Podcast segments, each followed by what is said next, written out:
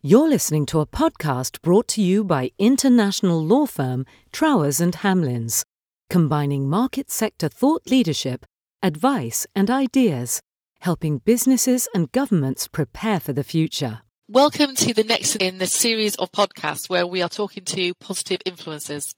Today I'm delighted to welcome Ros Morgan, who's the Chief Executive of the Heart of London Business Alliance. Hi, Ros. Hi. Can we just, just start with a, a, general question? Not everybody, I think, actually really understands what a, what a business uh, uh, alliance does. So I thought it might be worth just sort of setting out a little bit about, about what your what your organisation does and what you're there for. How long have we got?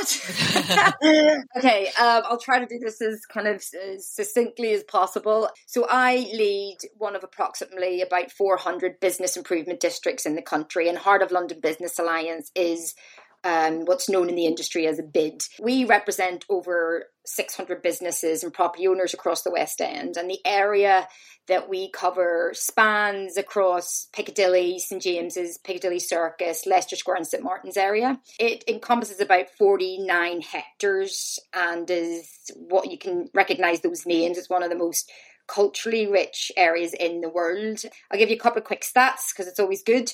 Uh, it's home to over 40 West End theatres, three world leading art institutions, the English National Opera, um, and has about 50 film premieres every year. And, and the list kind of goes on. But you might recognise some of our members, and that's kind of BAFTA the Royal Academy of Arts, the National Portrait Gallery, the Ritz, Fortnum Mason, Hard Rock Cafe, Hippodrome, the Londoner, and the Piccadilly Lights. So that just gives you a sense of our location and the area there is worth around 4.6 billion to the UK economy and it employs about 45,000 people. Now, in terms of what we do, we see ourselves really as, I suppose, the custodian of that area, and our main purpose really is to I suppose to protect and promote the area as a you know as a an international um, world leading cultural and commercial area. And we, and we do that on behalf of our members our 600 members.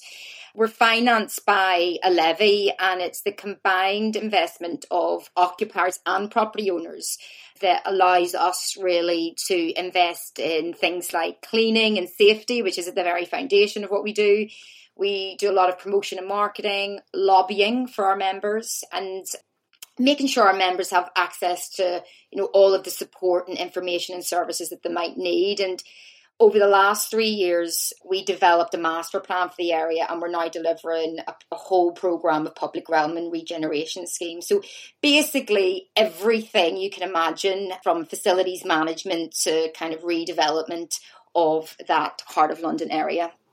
And I think uh, for the pandemic has been obviously incredibly challenging for businesses across the board, but just that selection um, of businesses that you effectively represent. It, it goes right through from the theatre, right, you know, right through to culture with the Royal Academy, and then actually with high-end businesses as well as, as maybe your more high street businesses. How have you reacted to the specific challenges faced by um, the West End um, in terms of, of, of how you're doing with the people and the businesses are operating within your area? Well, like everywhere, it was a bit of a nightmare, wasn't it, um, for everyone? I think, especially in the West End, because there's a real ecosystem, a real unique ecosystem. And certainly through the crisis, that really became very apparent how reliant each sector is on the other. And in particular, the cultural sector, actually. But this kind of unique ecosystem, you know, coupled with some unique economic factors like uh, very high overheads of you know uh, low numbers of residents and heavy reliance on public transport you know to get people in and out. The west end in particular it was really disproportionately hard hit by the pandemic. And i, I suppose i'd argue the whole of central london um, yeah. was disproportionately hit for that exact same reason but throughout the crises, literally from day dot of the crises, we, you know, my job was really to engage with government and, you know, a whole flurry of issues. And, you know, they were coming uh, fast, thick, and furious at the very beginning as everybody, including government, were trying to kind of learn and, and adapt and, and come up with solutions to, to issues as they were occurring. And so, you know, the things that we were dealing with were things like furlough and what does it mean? And, you know, most of us hadn't even heard of that term before um, the crises hit. The lockdowns themselves, the unlocking, all the tiers. God, this brings back bad memories. Curfews, things like business rates. How are these people going to pay for these business rates? Um, then we had a really massive issue with kind of the cultural sector. Or, you know, I mentioned that ecosystem. Like my hotels were phoning me and saying, "Right, Ros, when are the theatres opening? Because we're not going to open until then." And and so you know there was all of those challenges of right. Well, if if that's the cursor for uh, the precursor for our businesses to open, then we really need to help the the the theatres and the live um, entertainment sector. Uh, and then things like business loans and all the issues relating to, to rent collections. And of course, that left us in a quite of a challenging point of view because we represent both property owners, landlords, yeah. and occupiers. And it was really just trying to come up with a model that would be fair to, to, to all those members. And our role, I suppose, as the bid re- kind of shifted uh, so that we were really focusing on those issues um, more than say cleaning the streets. In fact we put a pause on all of those type of operational things um, with the exception of security and safety. You know our security team private security team ended up patrolling the area because if you remember when we first went into lockdown, it was literally an instruction to go home now. Yeah. Well, that meant that shops still had stock in their windows and, and all those kind of things. And I remember then going to the local MP and saying, God, you need to get um, certificates so that certain members of staff can come in for maintenance and all those kind of things. So you know, the role did uh, really kind of pivot to focus on that type of conversation with we were a real broker of what was happening on the ground at that moment in time what was happening to businesses at that moment in time and then feeding that directly into government so that they could then uh, adapt and amend financial support and, and measures um, as the situation kind of evolved. And I have to say, they were in listening mode. Um, I don't think they got it right all of the time. And in fact, a lot of the, the support that came through actually didn't really benefit central London because of the kind of high operating costs and business rates, etc., um, when thresholds were introduced. But, you know, ultimately, for us, it was about making sure that when those were decisions were being made, that actually they were making an informed decision um, rather than you know anything else. So you're almost in the eye of the perfect storm, weren't you, in terms of um, having to deal with all, all the different areas? Uh, and, and, we also got to speak to our members a lot more. You know, um, our members can be um, there'd be vocal members, there'll be quieter members. Um, and you know, you, you, know that old saying, no, no, no news is good news yeah. sometimes. And usually our members are, are, are quite satisfied with what we're doing, and they just let us get on with it. Um, but actually, what this encouraged us to do was really, we were on 600 members. We phoned every single one of them. You know, we were emailing, we were in Zoom meetings, etc. Really, just trying to make sure that we could support them as best we could. And I think that was great, actually. Um, I bizarrely enjoyed that part of it. it. wasn't so enjoyable whenever we couldn't, you know, some of the measures that the, the government was introducing couldn't support our members. That was really tough um, to, to listen to the, the, the issues that they were facing with no real resolution. Yeah, yeah so looking at, uh, at yourself, I mean, the, the, role you've got is, I mean, it's not something you would, I suppose, open, um, open, open the sort of newspaper and apply for a job. It's a very different role. It's got lots of different skills that you need to bring to it. So, can we talk a little bit about you and and, and your wider interests and how, I suppose, how you came into the job that you've got, and also sort of how you look to create that positive influence? Okay, so how I came into the job was I landed the role as town centre manager because that was what it kind of used to be, I suppose. Town centre management, um, city management. Uh, I was oh, nicknamed the sheriff of Croydon, so that was my. I was ah. town centre manager of Croydon about twenty years ago, and that was my first dip in, in the dipping my toe in the ocean of that bid world. I think we were the fifteenth bid in the country, and now we've got about four hundred. And so that really was the start. And then I moved on to Kingston and then obviously into the West End. But in terms of you know things that uh, my wider interests and the, and the things that I want to have a positive kind of influence on. Well, I've got two kids, and you know, one's 11, one's 14. And I think in, in relation to the pandemic, for example, I, I, you know, I thought it was great to spend more time with them. And I also really thought it was beneficial to them to see me working, and they learnt a lot about what I do, um, and vice versa. You know, I got more involved in their studying, um, especially kind of learning languages. We had a lot of fun with that. Um, and they enjoyed seeing me on the telly because I was on the telly and the radio. Although my son did think that was very embarrassing. his friends, you know, 11 year olds. Other interests, I've, I enjoy horse riding, so does my daughter. So actually, we were out and about on the horses a lot more and mountain biking with my son. Um, and I think that was really important because it was great for my kids to see that you can have quite an influential role, if you like, a quite quite busy role um, and a busy work life. But it was important also to show them that you need to get that work life balance right. Um, and that wasn't always easy to show them whenever I was doing five days a week in the office, if I'm really honest about it. And then also, aside from kind of family and all that, you're asking me about wider interests and positive influences. You know, I think that the whole homelessness agenda is very important to me. Um, I'm working in the West End. You know, it really opens your eyes to the extent of the problem. Uh, you know, we've got all these fabulous buildings, all of this money, you know, being spent, and you know, high end um, events and festivals, and yet there are people still living on our streets in the West End.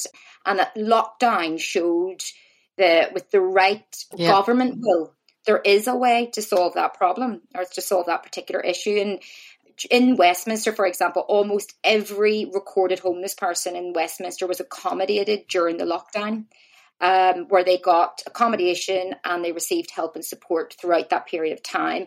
And, um, you know, the, the, my figure might not be correct, it might be higher than this, but over 80% of those individuals remain, not, even today, in some form of accommodation and engagement, which is incredible. But the minute lockdown ended, the minute, you know, government wasn't paying for the hotel rooms to keep um, these people in, um, the streets were full again with new people yeah. coming onto the streets. And so heart of London, I suppose led by me, uh, you know, my own kind of particular interest in it. You know, we we participate in the West End Task Force to try to tackle this. We pay for like dedicated outreach workers. You know, they're on our streets every single day trying to help people off the streets. Myself and the board members and my team members, we slept out rough in Trafalgar Square. I say rough; it was luxury in comparison to what real homeless people have to to put up with. Um, and that was part of the worldwide sleep out, and it was to raise awareness and money, you know, um, to support the charities, etc. And then myself and the team, we often volunteer at the Connections Kitchen, and we put together things like survival packs each winter, which goes out to people on the streets. And of course, we've run, you know, workshops and conferences and things like that. And in fact, we've managed to even um, work with Veolia and they've recruited um, previously homeless people into Veolia through our connections there. So, you know, I really, I feel pretty strongly about the whole um, homelessness and I think it's a real, one of the nation's great failures and just not enough is being done by government to address it. I totally agree with that. I mean, I remember saying um, in the middle of lockdown if there's one thing that I hoped we'd take out of it was that actually we, we can deal with the rough sleepers and we can mm. deal with it with the issue. And unfortunately, um, it, it, hasn't worked. And someone was telling me the other day that it's, in some ways it's getting worse because people aren't in the city as much as they were or in the West End and people aren't carrying cash. So therefore, even sort of little things like them getting a, a, someone having a, a, couple of pounds to go and get a cup of tea is far harder. So there's so many different issues I think that, that's coming out of this that, um, I'm with you. I mean, for me, it's one of the, one of the biggest biggest challenges, but actually, it's, big, it's the biggest thing we've got wrong so far in, in this in this country. When you look at how you can implement change, I mean, you've just said there that, but led by you, your organisation is actually actively, and I think that is fantastic because it's actively trying to do something that will make a difference. What what do you think the quali- qualities or attributes are that someone needs to have to be able to do that? One, to want to to want change. Yeah, um, is the biggest thing, isn't it? And then you know, God, I could list so many things, but I would imagine things like you have to be, you know, have grit and tenacity, you know, so you're not going to give up easily, you know, because we know all these things. If I, if I gave up on every conversation I had about homelessness, you'd be giving up, you know, all, all the time. So you really have to pursue it and um and, and not give up empathy, I think, and the ability just to understand different sides of this, you know, the same issue. Um, and that certainly applies, for example, to our members and maybe they're understanding their concerns. Um, that certainly applied, like you know, I mentioned earlier, whenever you had occupiers who couldn't afford their rent, you know, but then it was property owners who also had their financial commitments as well. And it was trying to understand it rather than trying to blame anybody and coming up with some kind of resolution. And then also the ability to communicate well and build that emotional connection. I think that's a, a big one because it does develop trust. Um, and then I, th- I would say, you know, a forward thinking mindset. And perhaps most importantly, I'd say be willing to change your mind, if that makes sense. Yeah. yeah. You know, so, you know, you know recognize when actually there might be a better resolution or you know to actually have your mind changed so i think that's very important you have to go into to change with kind of a real open mindedness yeah, someone else um, in one of these podcasts said to me that you know you've got to be prepared to listen, but not just listen, but actually listen and and be prepared to adapt. And I think yes. That's absolutely right. Um, it's getting the best out of everybody that, that actually creates change in, at the end of the day. I mean, again, one of the things, questions we've been asking people throughout throughout this series is, what is the best um, piece of advice anyone has ever given you? Uh, I just wonder whether you had a bit of advice that at some point someone gave you in life that made a big difference to you. So I'd say yes, I've had lots of advice. during the years. And I'd say that most of the most useful advice probably came from my parents. Um, my dad often used is the term "your miss is your mercy," or when one door closes, another opens. And I, you know, I truly believe that, you know, so maybe, you know, I've applied for jobs and haven't always got them, but actually then the, the job that I do get was so much better for me. My mum, she would always tell me to be myself and that I was capable of whatever I put my mind to. You know, if I told my mom I wanted to go to space, she'd say, You can do it. Um, and then also my first chairman, Joe Rowe, who's Stephen Rowe from M&S's, it's his father. He told me to write everything down, um, and that was twenty years ago, and I still do that to this, you know, this day. I write everything down. Um, so yeah, I'd say those are the kind of you know pieces of advices that I would um, follow and have done throughout my life and my career. And has there been sort of a, a, key event that's helped define your outlook on life? I mean, obviously, uh, we've just been talking about rough sleepers. Uh, has there been something that's made you think, yeah, look, that that is a particular issue that I just, I, you know, that I'm passionate about? Well, I grew up on benefits in like a working class Belfast during the Troubles, you know, during yeah. the 70s. But it was my parents who really brought about kind of key events that would change my life and shape my life to this very day. And one of the greatest things they ever did for me and my brother and sister was to move us out of the town and into the countryside away from the troubles and it was way beyond their reach but they worked i can't tell you how many jobs to make it happen and that taught me very very early on i think i was only about six or seven that like genuine and hard work and genuine mm. determination you can achieve even what to them must have felt like the impossible and, and not to allow that to put you off um, and i think that has played a part in me becoming even a chief executive for the first time. I was in my mid 20s um, and I wasn't put off by, you know, a board of 15 men. Um, the second thing they kind of did was get me into horse riding, which might sound a bit odd, but sport, I can tell you, is a really great equalizer, especially yeah. during the troubles in Northern Ireland. Like, um, because it's not about where you come from, where you live, or what side of the fence you're on, as we say in Northern Ireland, or how much money you have, even. It was about your ability. Um, and it also, you know, as a kid during the Troubles, I didn't really get exposure to people from different walks of life. Um, the only way I got that was through horse riding. And I met all sorts of people. I learned how to communicate and socialize around young and old different upbringings, different wallets, and with people with contradicting viewpoints and beliefs. And this, I think, gave me the ability to discuss and debate, like to stand my ground when I needed to, but also, like I said earlier, to be willing to have my mind changed. Um, and I think that was incredibly important and has really stood, you know, me in good stead right up until, you know, my career now.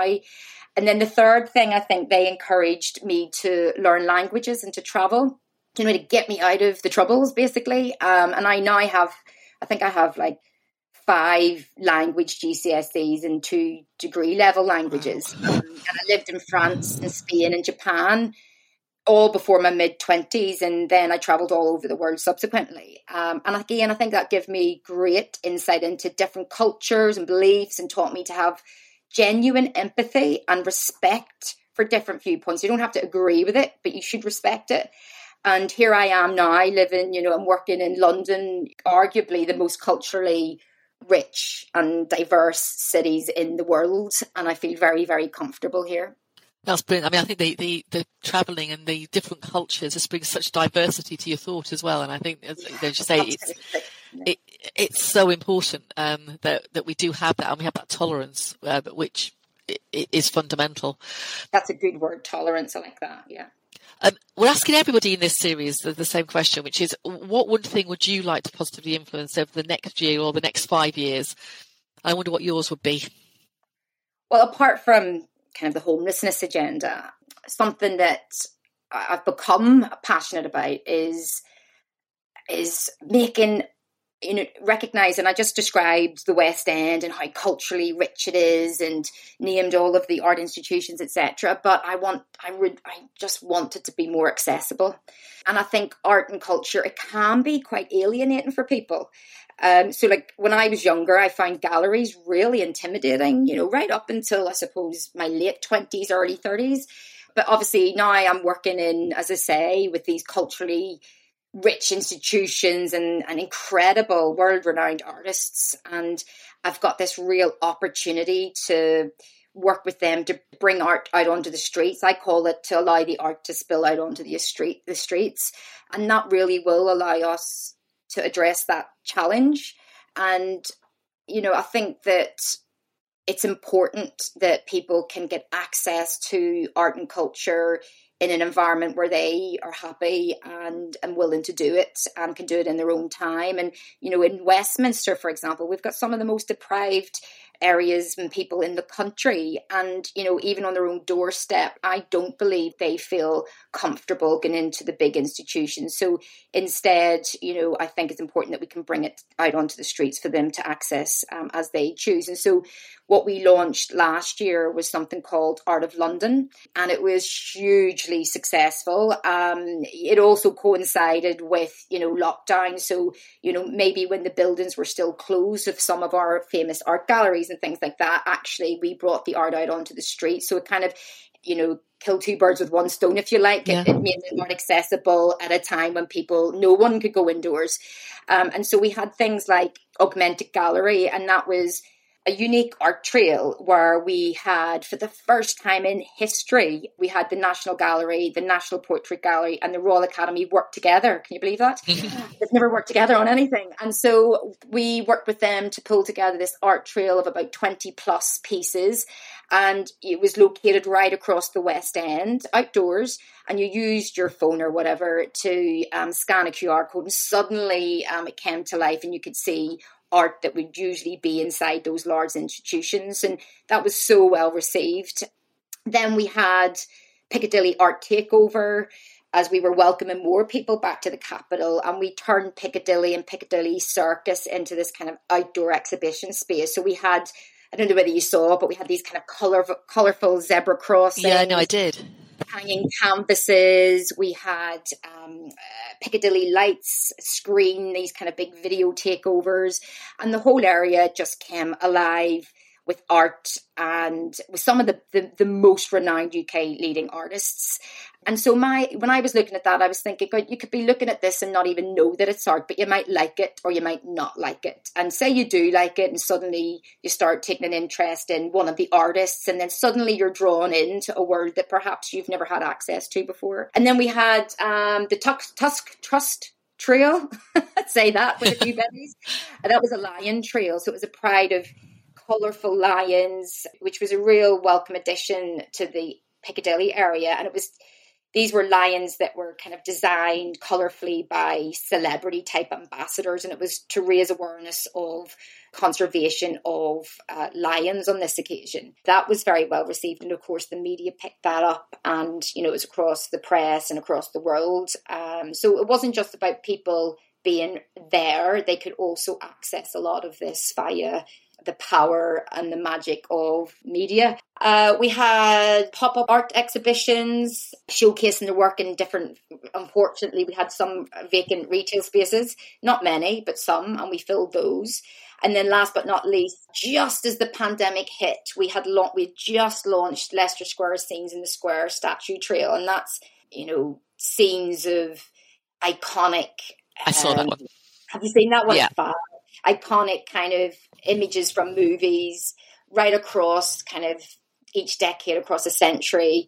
Um, and it has things like Laurel and Hardy. My favourite is Gene Kelly singing in the rain. And by the way, that's the one and only and first ever statue of Gene Kelly ever. That's amazing. Made. And we we got permission from his wife Patricia Kelly, and she came over and helped to launch it. And that generated over 2 billion press coverage just in that first year. And and since then we've just been building and building and building on um, those statues. And it means that people can come and visit it outdoors. It's free and it's fun and they get have their photograph taken.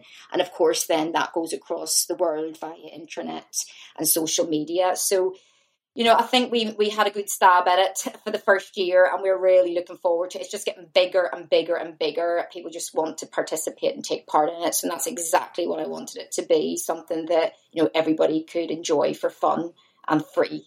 I think that's absolutely brilliant, Rose. I mean, I think you're doing an amazing job, and the fact that you can actually help influence, and I think the whole point about the arts and culture, I absolutely agree, is, is it is intimidating. I remember coming down from Yorkshire and being incredibly intimidated about walking into a, a museum or something like that, and, and bringing it out and realizing you don't have to have swotted up on masses of information about what you're looking at, but you can just enjoy it, I think is fundamental. It's really important. So thank you so much for taking part. I really do appreciate it. I appreciate your time. And like I say, keep doing the great job you're doing. Thank you. Thanks for having me. You have been listening to a podcast brought to you by Trowers and Hamlins. Find us at trowers.com and join in the conversation on Twitter at Trowers or find us on LinkedIn and Instagram.